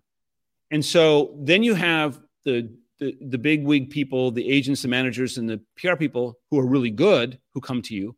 Then you, have the big ones who are also maybe not so good, but they come to you. And so you're in this tornadic activity, like holy crap, at every minute, and people come at you, and there's offers and this, and you're just looking for a solid pole to hold on to, like God, just let me kind of get my, you know. And it sometimes it doesn't stop for two or three years, and it's it's bananas. And so they will, you know, latch on to somebody who's not really the best manager and who's a dick to people and not nice to people, and it take them a while to find out because they don't hear anything until finally somehow it breaks through. You know, where I remember I can't say what this is about, but one time we had wanted to do something with somebody who was great, and I know they would have loved it. And we got a pushback immediately, like, no, she'd never want to do that, blah, blah, blah. And then years later, I'm having a I'm having a drink with her. And I said, you know that back in the day, she's like, I never knew that. Because it never gets to them. It never gets mm-hmm. to them. They cut things off. And she ended up firing this person, but but yeah, so I, I never blame anybody too much when they're kind of you know dicks or assholes to not I mean not really really bad, but sometimes when you're caught in the middle of everything, you you it's just it's just too much. You know, there was a time, and I'm not comparing myself to them, but when Anna Nicole Smith hit, and I got some exclusives, and I got the MVP of the NBA All Star Game. And then I was on CNN, I was on MSNBC, I was on the Today Show, I was here, and I was doing so much press every single day and all kinds of stuff, and still doing my job that I think I was like the third most Googled person in the world for like a day or two, right? Because we got the, we got the exclusive with Larry Birkhead, then we got the daughter and all this stuff, and and I'm just little old me, but I had requests coming from everywhere. My phone was blowing up. My BlackBerry, remember those? And so I remember the Blackberries, yeah. You know, yeah. you, you kind of get out of you know you're you're being walked from one thing to another, and you you, you want to stop for people, but you can't. And you got to go here, and you got to get on this, and you got to go to this set, and then you got to go it's back insane. and do a live hit. I've seen you in that action. It's insane. Yeah, it is. But then again, you have to go. You know what? I'm getting paid good money to be around amazing people doing amazing things in amazing places. When you talked about this, that you you had to grab onto, how have you gone through this amazing career? But I sit here and talk to you after I know everything you've done, and, and you're still this. I, I feel like I'm talking to the same Tony I talked to 20 years ago. What has kept Thanks you? What has kept you centered? What has kept you Tony Potts? You know, it's interesting you ask that question because I do feel like I've evolved quite a bit, but I've, I've, evolved and grown off of the base of what I've always kind of been. And I was kind of, I was prepared, you know, with my parents and how they kind of, they taught me and you know they weren't helicopter parents. They let us, man. You know, take you take a header, you take a header. But you played a helicopter on TV, I think, a helicopter pilot on TV, didn't you? Uh, did. And and for that for that monumental uh, acting job, I got shot in the head and killed in the episode as well. Okay. And you know how that came about? That was CSI Miami. That's right. You know CSI how that came Miami. about? I saw the first. I saw the pilot, and I was like, "This is," because you know there was CSI. Yeah. And then when you do spin off, sometimes it just doesn't work. And I saw CSI Miami and I was like, this actually really effing works. So I called the, the publicist and the uh, creators and I said, this is incredible. I said, I love this. And like, really? I'm like, yeah. And so we had TCAs, Television Critic Association, every summer where all the networks would bring all the stars and the shows into Pasadena to what was the, the Ritz Carlton back in the day. And, um, and so I saw them there. I'm like, look, anything I do, I, am gonna I'm gonna promote the show on Access. I love this show, and so all year I do set visits and what have you. And they thought, you know what, he's been a good dude, so let's just put him in the season finale, you know, and he can play a helicopter pilot. I'm like, because I told him, I said, look, I you know I can't act. I can just be me. I, and they said, well, yeah, but you were in Ransom with Mel Gibson. I'm like, yeah, if you notice Ransom. in that movie, I was me. I wasn't anybody else you know um i remember the yeah, ransom poster outside your office too in our trailer e that you had. You had that oh, and you were you were on there. When i delivered i would be the first person in that trailer. I'd have to open it up at 4.45 in the morning and i would literally lay out all the papers and stuff. But every time i walked by i go there's that ransom yeah there's to, you know. Oh I apologize. And then you'd come walking in early. You were one of the first ones in, and you'd always have a breakfast bar. And you're you probably had already run five miles, but uh, not to, not not to catch off. But yes, yes. The, no. The, yeah. no, you're right. But so you know, so I kind of had that base, and then um, and you know, when shit hits the fan, it's hard sometimes. I mean, there was there's been some tough times in you know my life where I've struggled with you know who I am. Am I doing the right thing? You know, I've been divorced. Um, you know, I've got two beautiful daughters, and you go through that, and that's and that's hard. Um, yeah, there's there, there, a, there are a number of things where I, I always just, for me, I would, I would, I would run and kind of work out and play hoops, because t- this is going to sound really silly, but it's something that I do that kind of centers me. Is that like for example, when I'm in Miami, South Beach, Miami, and I would go there for the show to shoot whatever we had to shoot and what have you. I would always run this this on the beach, this certain route that I would run on the beach, and I'd go down to the, almost the very end, and I would I would um, in the in the grass. There's the, there was this post about oh, maybe this high, like maybe three and a half, four feet high. It's a little post, and it was rounded on the top and and uh, smooth. And so I would always that would be my halfway point, and I, I would always touch that. And when I touched it, I wanted to instantaneously have my mind flash to who am I today? Who was I when I touched it a year ago, six months ago, five years ago? What have I done? And you know, because our brain can really flash fast. Oh yeah. And so and then when I turn and run, I'm like, okay, so who am I? What am I doing? What are my goals? You know, am I am I being a good person? Did I f up over here? What? And so I do those kinds of things. Like there are certain. So when I play hoops, sometimes, uh, especially by myself, I'll go back to things I've done forever and like, who am I now? Who am I at 40? Who am I at 50? I, I'm now 60. Holy shitballs.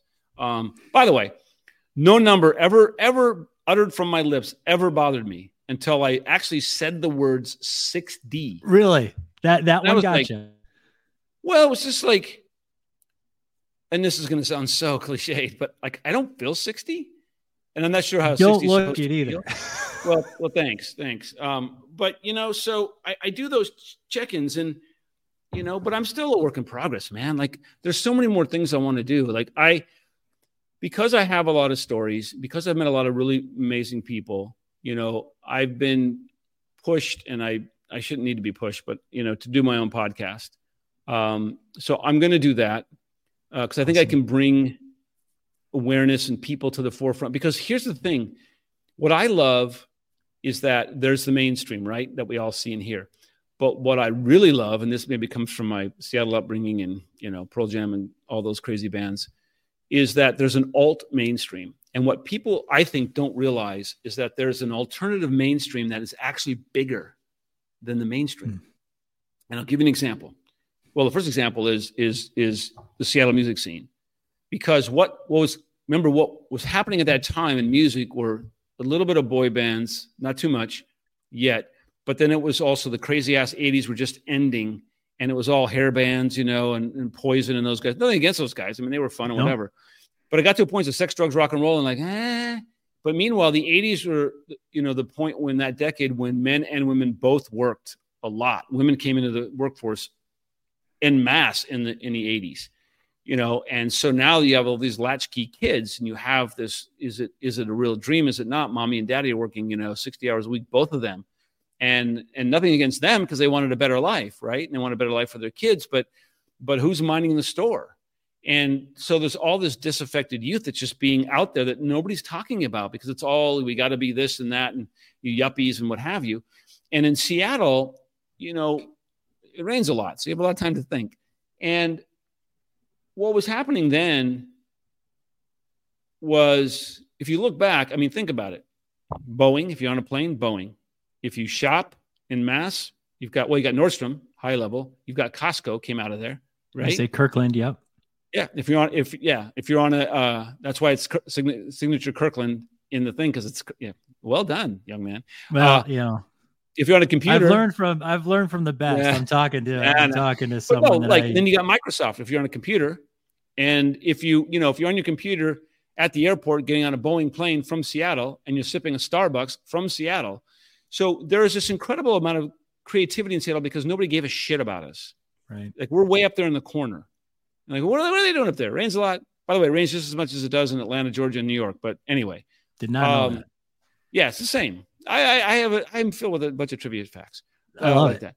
But but my point being is that so we just did what we had to do back then and, and went with what we thought and you know worked shit out and what have you. Same thing with grunge. It was like, well, shit, that's not my life you know, hair hair metal band, and I'm certainly not in a boy band, and that's not that's what what the hell are we talking about here? You would have done great in a boy band, Tony, but you know. problem is can't sing, can't dance. Kind of important. Look, I tried to do something with NSYNC once, and it was a disaster. So just did although, you really? You? Yeah, although I did do something with the Pussycat Dolls. Well, that's, see, that's what I'm talking about. Well, that's because that's only because I was following Nicole Scherzinger's footsteps, and she was in front of me. So I'm like, I'll just watch her. Double bonus. Beautiful woman and is super talented. So I got some steps, but so, for, so what came out of that was, you know, we're just going to sing about what we know and what's really going on with us. And alternatively, around the world, a lot of kids were feeling the same shit. Nobody's saying it. Hmm. So that alt mainstream was ginormous. Think about um, Hamilton, right? Yeah. Jazz yeah. hands, jazz hands. Broadway would have never looked at that when it first came out. When it was doing, right. you know, it was first a mixtape, right? And then it right. then it evolved into off, off, off, and whatever. But what did that do? It brought together a lot of different genres and people and experiences collectively, much larger than the base for Broadway, mm. because it's hip hop. It's you know it's it's all kinds of alternative ways of looking at things. Diversity. Um, ways yeah. of producing. So so that's why that hit. Because when and then when the alt mainstream comes together it's like a holy shit moment.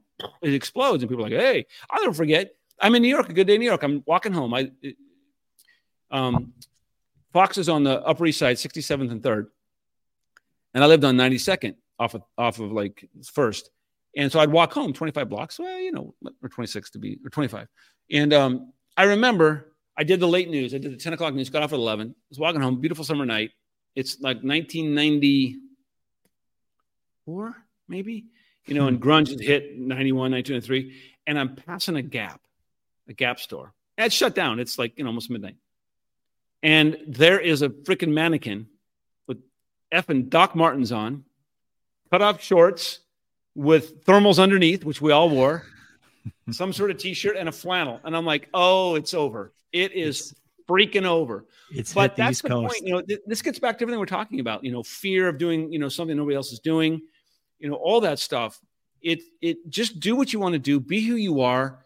Trust yourself. It's going to be hard as shit because if it was really easy, it wouldn't be worth it. And and you know, believe in yourself. And the mistake I didn't I made, and I want to tell people out there, and my wife is really good at not making this mistake.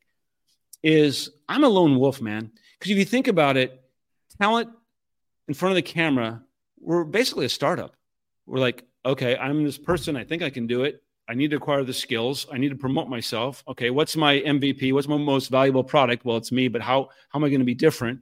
Right? And how do I, you know, how do I beta test it? Right? Beta test, and then P, uh, you know, PMF, right? Product market fit. Am I going to fit that market? So you are, and it's and bands are the same way. You know, you're a startup. A you have to promote yourself. Out, you know, what's your point of difference? Yeah, right. So, so you know, my wife is. I never, I never found mentors other than Mark Ibanez, which was when I was twenty or twenty-one. But I never found mentors, and I should have. You know, Seacrest, Ryan Seacrest, and I had a good talk once, long time ago. And I also have an American Idol story, but um, a really good one actually. But I will save it for next time. But um, you know, he was smart because he saw the Dick Clark model, right? And so he, you know, Ryan blew up on radio, kind of, sort of, you know, in LA. And, and, you know, when you blow up in LA or New York, you're going to get seen because that's where all the, you know, people who run radio stations and networks and whatever will see you. And then one piece of advice that Dick Clark gave, um, many that Dick Clark gave him, because Dick Clark Radio, that American Bandstand, then got, you know, created the, uh, the Golden Globes and just always kind of inventing, but never gave up his radio gig, the American, you know, top, the top 40, or not, that was Casey Kasem, but the other thing he did. And so, um, Dick Clark said, never give up radio. And look, Ryan never has. And You're smart. Right. Al Roker. Al Roker told me the same thing on the Today Show.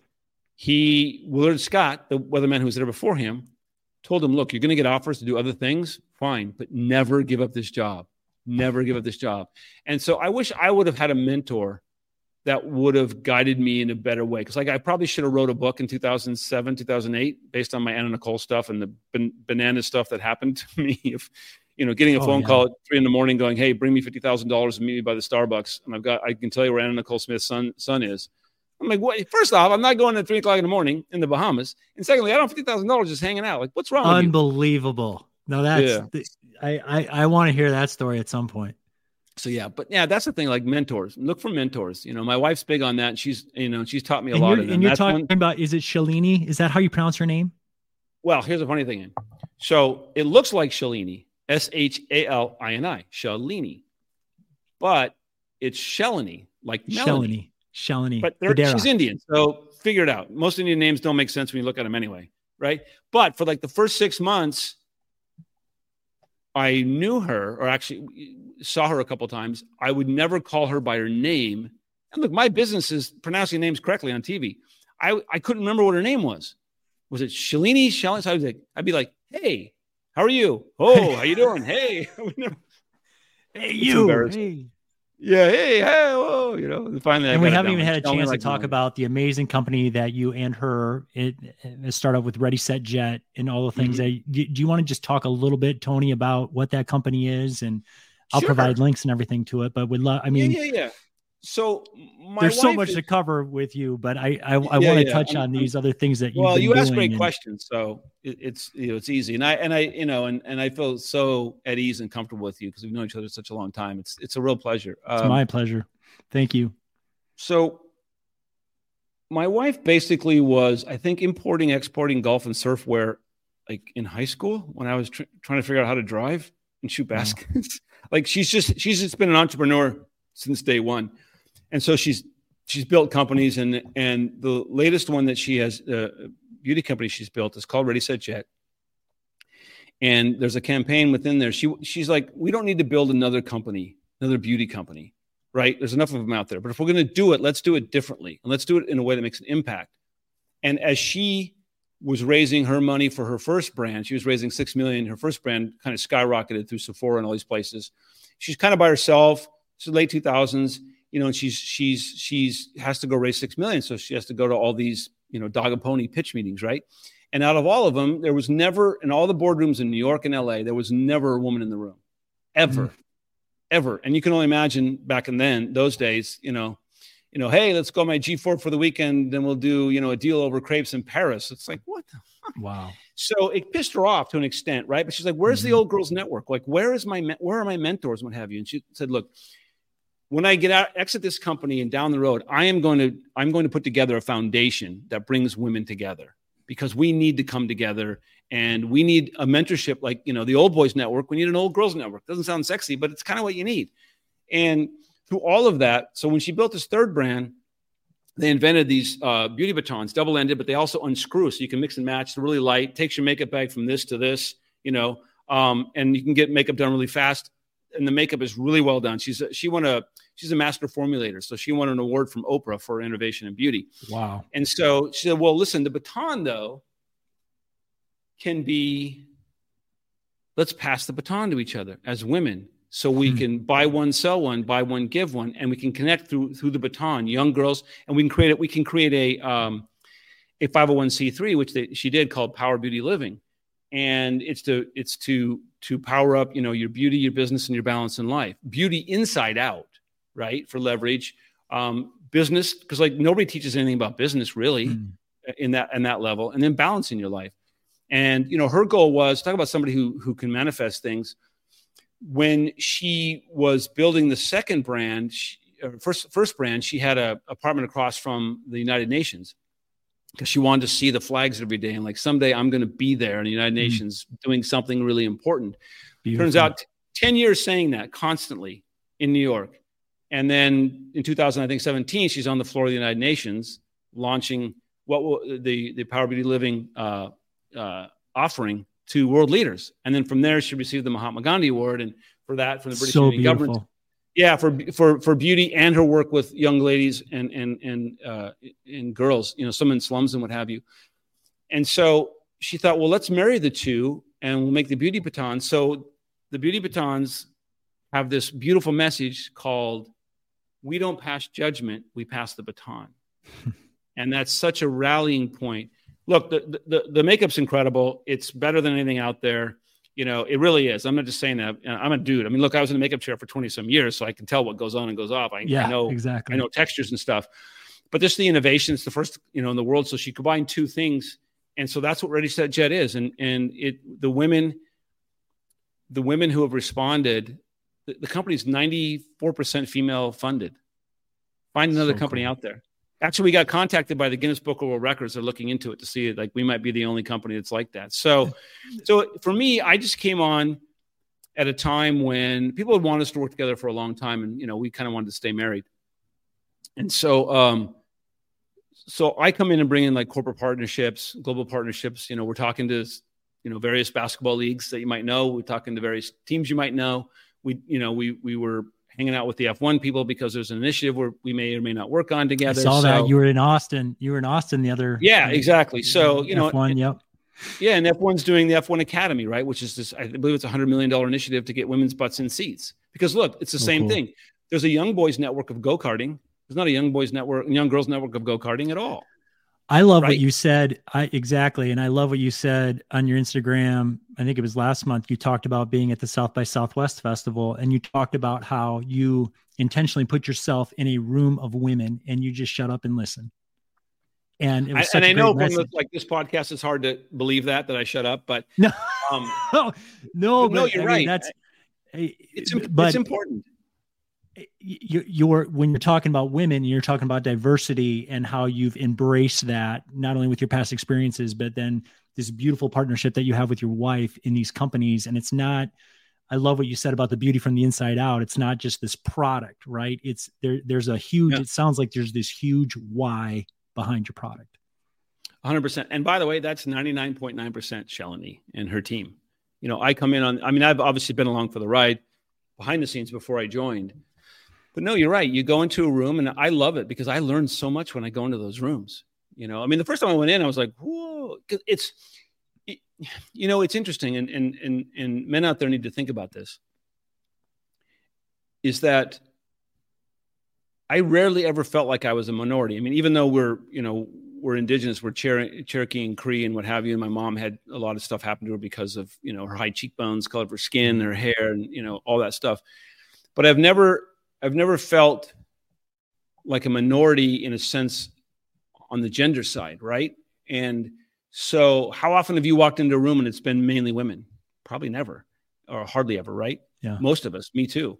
And so, when you go right. in the first time, it's your your senses are really up you're like, oh, okay, okay. And then the, then the conversations that start happening, you're like, wow, this is not how it would go if it was a room full of dudes at all. And it's actually better mm. and smarter some most of the time, not some, most of the time. Do you know that only 2% of female founded companies ever get funded? But 60, 65% of the time, yeah, 65% of the time, female founded companies outperform male founded companies. Now, if you're doing wow. a blind A B test of just being a really smart investor, why wouldn't you invest more in women? I mean, come wow. on, right? So when I get in those rooms, I learn things um, for me that are transformational. Um, I put back in my little data bank, right? And you know, it's like when you go, and so then I, then I start putting myself. I listen to them, and I think, well, that would suck. Like everywhere you go, you'd be the minority, and I, and I don't mean race minority because there's that whole issue too, and I, I get right. all of that, right? But just from a gender minority, just because you know, and you know, you go to India, and I'm like, where are the women? I'm looking on the streets, like, where are the women? You know, and that's because for the longest time, boys were considered the better thing to have, and little girls weren't when they were born. Mm. You know, um, they're having that problem in China. So it's interesting to be in their footsteps. And you start, you know, I we were invited by um, Angel City Football Club, the uh, LA-based women's soccer team, professional, yeah. and they're amazing. And we were invited to go there. And so I I've been to arenas all around the world. I walk in and I shit you not, probably 70, 75% of the 22,000 attendants are women. And it was the greatest effing thing ever. Yeah. I'm just sitting there and just watching all of this and and and how they interact with the fans and and the players and and everything. And I just thought this is this is the way to do it. I mean, this and so I, I learned so much from that day. Um yeah, it's just incredible. So yeah, I I, I don't know. I you know, I'm, I'm like I said, I'm I'm still a work in progress, but I feel grateful for the women who allowed me in, you know, um, in, into those meetings and, you know, didn't like push me out. And, uh, and, and also we're very honest in those meetings too, you know, just cause sometimes when there's one or two guys in a meeting, you know, there's, when there's 48 women and you're like, oh, these two dudes showed up. There might be that because of society and the way everything's been for so long, there might be this, this kind of governor on their mm. expressions to kind of like hold them back because, oh, there's two dudes in the thing. But a lot of times they just let it rip, man. And and and I love it. I and by the way, women are a lot funnier than men. My good God. There are things I heard that I was like, wow. I mean, look, you got your Jamie Foxxes, you got your Kevin Hart, you got your yeah, you know, you got your uh um, you know, the others that are really funny guys, you know, Ray Romano's and other people, Bill Burr. It's but it's, it's crazy it's funny you say that because I, I I immediately just thought of one or two rooms where I was and and I you know and and women had me kind of laughing pretty darn hard in the, in those rooms. And I was like whoa that's a that's a that's a humor that I I, I didn't see coming. It was it, right. And there's one thing you know one thing that I I have said in those rooms that that I I was told was important but I I just it was an idea I had and an observation I had over the years is like you and I could be working on a project together and or want to come together on a project. And we may have a disagreement maybe get a little pissed at each other whatever hash it out right. slap each other on the shoulder and go have a beer. Women don't forget. And they will claw and scratch mm. women down who are making it. And I, I don't know why that is but they they a lot of them do that. And i've rarely seen and i've been in a lot of meetings over the years of whatever kind of stuff and I've rarely seen where like two women get pissed and whatever and over something, and they just go, they settle it and they go have a drink. I, rarely see that. My takeaway is, I said to them once, I said, you know, one thing that every man knows and won't tell you, and they're like, what? Like, do you know one thing every man knows about women but won't tell you? And then they're like, what? And I'm like, you're better than us. But if you would just quit catfighting and scratching each other and doing stupid, shitty little things to each other, we'll give you the keys and you'll you'll you'll rule the world, man. Yeah, because you well are, said. you well are. Said. Like, just stop whatever that is, you know, and just get over yourself. And and that goes back to being fear driven. And look, I'm not saying guys are perfect because we do some stupid shit oh, too. But but right? it's so funny you say that because I still look at myself like I don't feel like I have matured since like I say it tongue in cheek, but I don't feel like I'm any smarter than when I was doing cake stands in college at 21 years old. I'm not doing cake stands now, but I, I'm like, I'm just still a kid, man. I'm just still this kid that's trying to do new stuff and always trying to create. And, and like, do I have, have I ever matured? I think you bring up right. a great point. It's like, you know, yeah, women, they mature. how, how have you handled your career? I mean, how have you, you know, you, you're not in Hollywood anymore no. And you know, you've got a, a beautiful son that I see on occasion mm-hmm. on your mm-hmm. feeds once in a while. You know, we all have to put like, you know, when I left Access, you got to still have to put bread on the table, but you still got to believe in your craft. And, you know, and I, I would tend to say, I mean, look, are, there's probably like 12 or maybe 14 jobs in the world that, that of what I did at that level, right? Because you have Access, ET. Oh yeah, extra. You're, you, you're maybe the, you're at the top yeah, maybe some goofy ones in Europe that weren't that good, those kinds of shows. Um, but a lot of people trying. Same thing with music, right? There are a lot of people trying, and you've done such a great job. But how have you managed to navigate that? Well, thanks for asking that question. And uh, I would say, I would say I haven't always successfully managed it. And I'll and I'll give you an example of of in the realm of the conversation we've had. I probably went five or six years of a total writer's block um, mm. you know, kind of, kind, kind of throwing my arms up and say, this is just, I'm, I'm just stupid. I'm a, yeah. I'm a kid from a town of 600 people from South Dakota that thinks he can play piano. It doesn't make any sense at all. Wow, it, there's no really? business plan.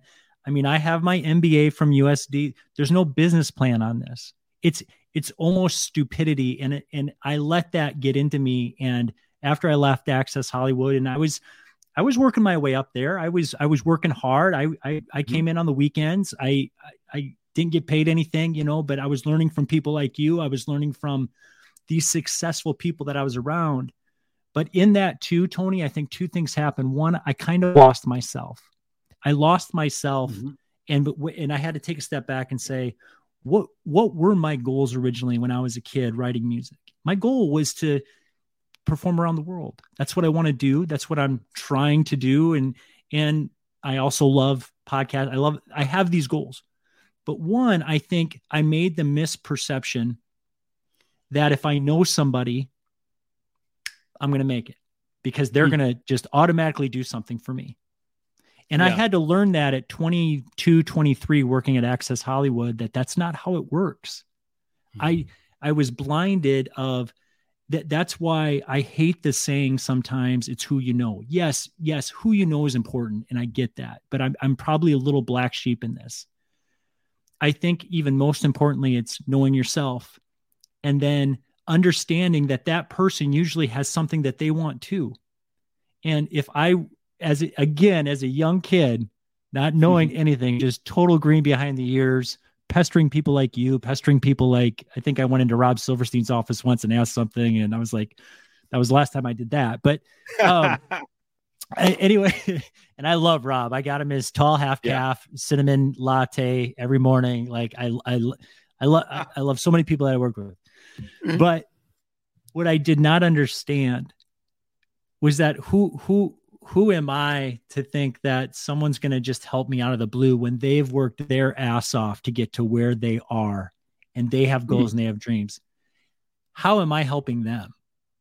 And I, I, didn't even have that purview in my 20s. I was just like, yeah. nope, I'm I because I literally did. I literally packed in my car and I literally moved to Hollywood.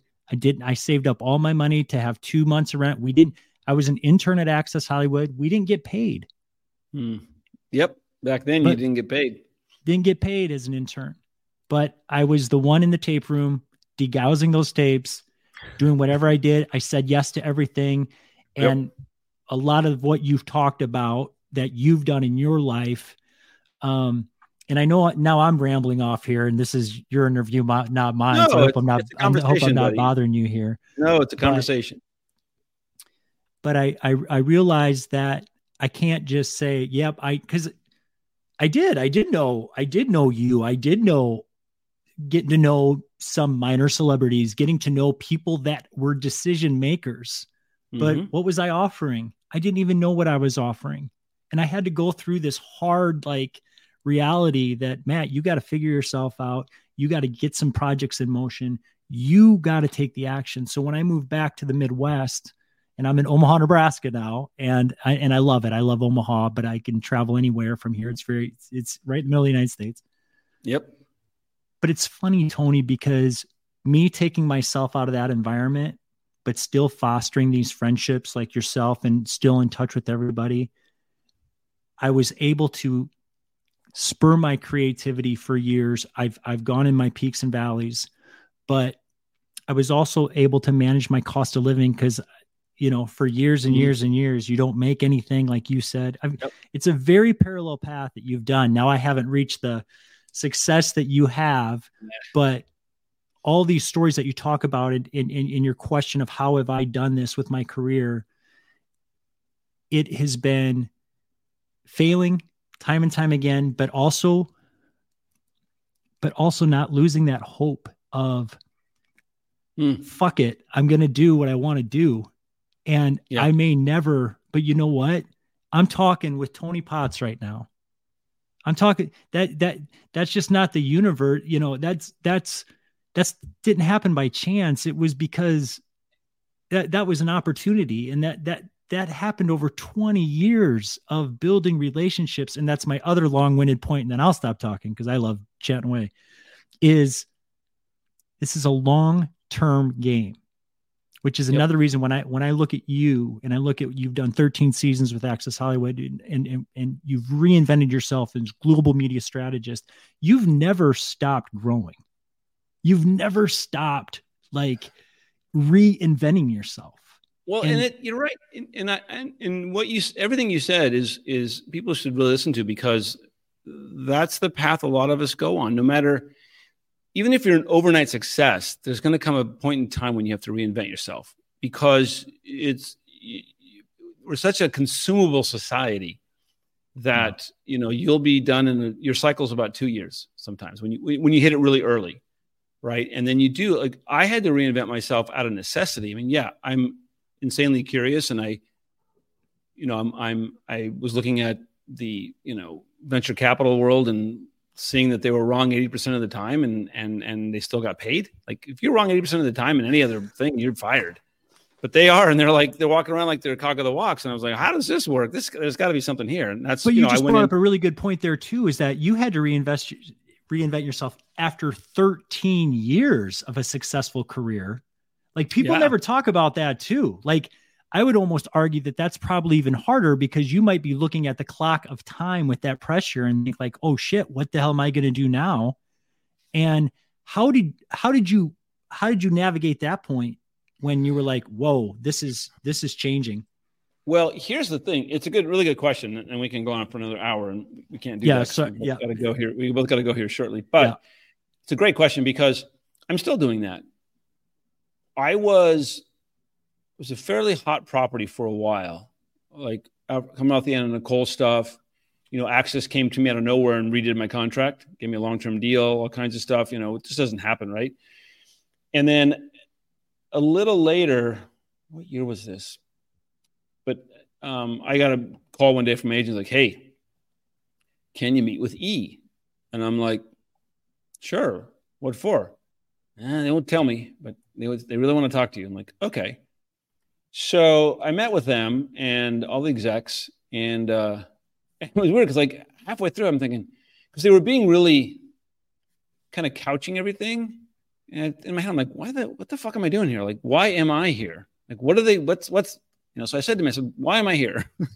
why am I here? So they started talking about some stuff. And I would say there was probably a pretty good deal to come out of that. But I still, I just had my deal at Access. And then I, I could have gone back to it when I left Access, and I didn't. And I probably should have, because what happened at the time, while I had options, there was this change coming. YouTube was now becoming very big. Social mm-hmm. media was starting to become big. And so now networks, and we came out of 2008, 2009, economic downturn as well. So still reeling from that, the networks had cut back a lot and they were never going to give that back later on. And so they were going to look, oh, your staff works, you know, cutting it by 25%. Uh, it's going to still work today. Like, why were we at, you know? And so everything changed. And so suddenly people in my position, and I'll speak about me specifically, is like, well, wait, do we want to pay him that much money when we can hire somebody who's got a little bit of a following on YouTube, or you know, let's experiment.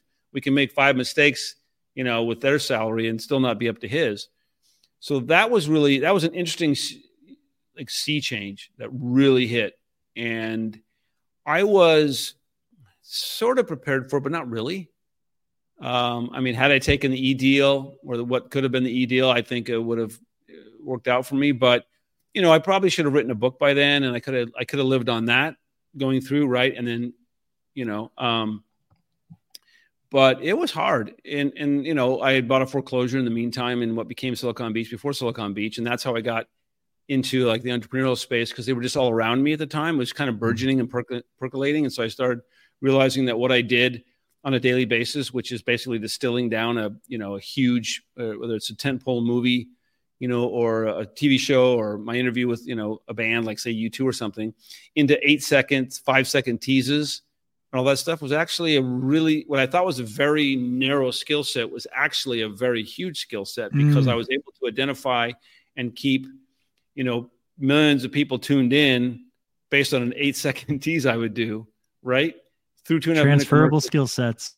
Yeah. To come back with, for what? Basically, they're just brands so that's how I kind of got into you know the nascent stages, early stages of uh, of what became Silicon Beach, is because it was like, well, I can identify your brand really easily, and I can give you a, I can give you a tagline, you know, and so that really opened up my mind to that, and that's how I got into you know we, we launched a venture capital fund and and then I you know the other things I did around the world, but it it was hard because you know and and, and when you've done something for so long and you've been you know and, and you're fairly good at it it's and I like to try a lot of things, but when you go to people or you try to put yourself out there, it's like you said, like who am I? Like what am I now? Have I advanced? You know what? What do I have to offer? You know, I mean, look, I look. I mean, God forbid a fire starts across the street here. I could go live for three hours. I mean, I'm, I'm never going to lose that skill set. But maybe the landscape has changed, and I haven't changed. You know, like maybe there's now a three point line and I didn't, you know, I don't shoot three pointers. I should have, you know, so there's still a lot of that going on. It, and it's interesting as you get older. Like now, I feel that I am probably two to three times better than I was at Access all those years. Mm. Just because now I have all this other almost like satellites of knowledge that have gone out into space and you know from the venture capital fund i know about branding i you know brands and how you start i know about funding i know what you need to do and and that bit of knowledge helps you know on the film side or tv side and then you know i've i've you know built the uh, film company in Budapest and working with governments, and so I now know a better picture of everything that I can bring to the table now, mm. in a sense of of of information, authority, and what have you. It's funny. I did a. Um, I know we got to go. One last thing. I, I remember we were doing a uh, doing an interview with uh, Bono and The Edge from U2, and I know that Bono. I'd done some stuff previous previously with him. He's he's a he loves history. He loves certain things, and so I wanted us to do this interview. They were they're about to go on tour, and I think they were like they were yeah they were rehearsing at the sports arena back in the day when the sports arena was still up, and um, and they were just pissed off and just because when you play in it, well, you know this better. I didn't know it, but when you when you rehearse a tour in an empty arena, it sounds like shit. Yeah. Because people, there's no people in there to right. absorb the sound. So it's like, right. just sounds horrible. And it's like, it, and the edge is a perfectionist. So he was just not fun to be with, Bono was saying. so they wanted to get out of there and whatever. And so we did this interview and I said, let's do it at the uh, Chateau Marmont because and let's try to get the same suite that Jim Morrison had when he went up. I am the Lizard King. So and cool. so we did, and I said to them, I said, "You know where we're we are on the balcony." It was, it was, it was funny because I told my sister 1983 or 82, I said, if I ever get to interview the boys from U2 in my journalism career, I will retire. So fast forward, we're on this wow. balcony overlooking Sunset Boulevard. Sunset drops below. We're on this, you know, and in the distance, you know, is is looking west. We're shooting west, and um, the fog's starting to roll in a little bit as it does, you know, in those kind of LA days. And yeah. I tell Bono the story of like, you know where we are. He's like, no. I'm like, this is. And so he he grabbed. He had an Evian bottle, and he gets up on the ledge and goes, "I am the lizard." Oh, it's Evian because I think Morrison had, had, you know. Meanwhile, yeah. um, the their manager puts his hand on my my shoulder. He leans in. and he goes, "If he fucking goes over the edge, you're following him because I'm throwing you over there."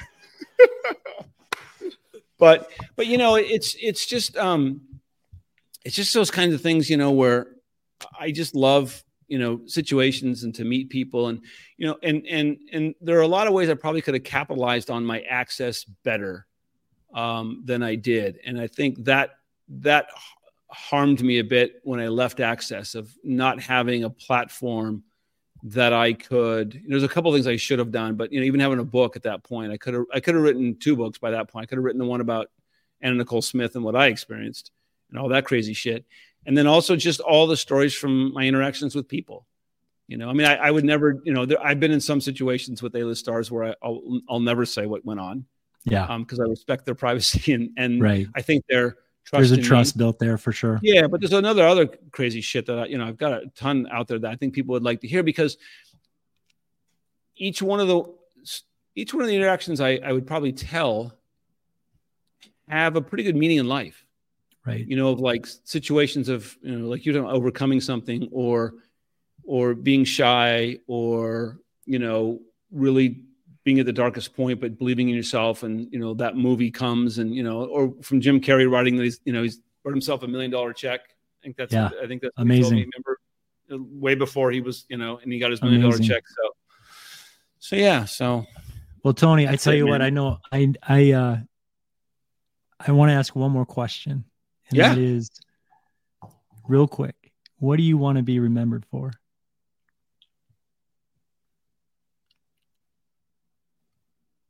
I would say insatiable curiosity that led me to lead my life with kindness and joy, and that anything's possible because it's only impossible until it's not.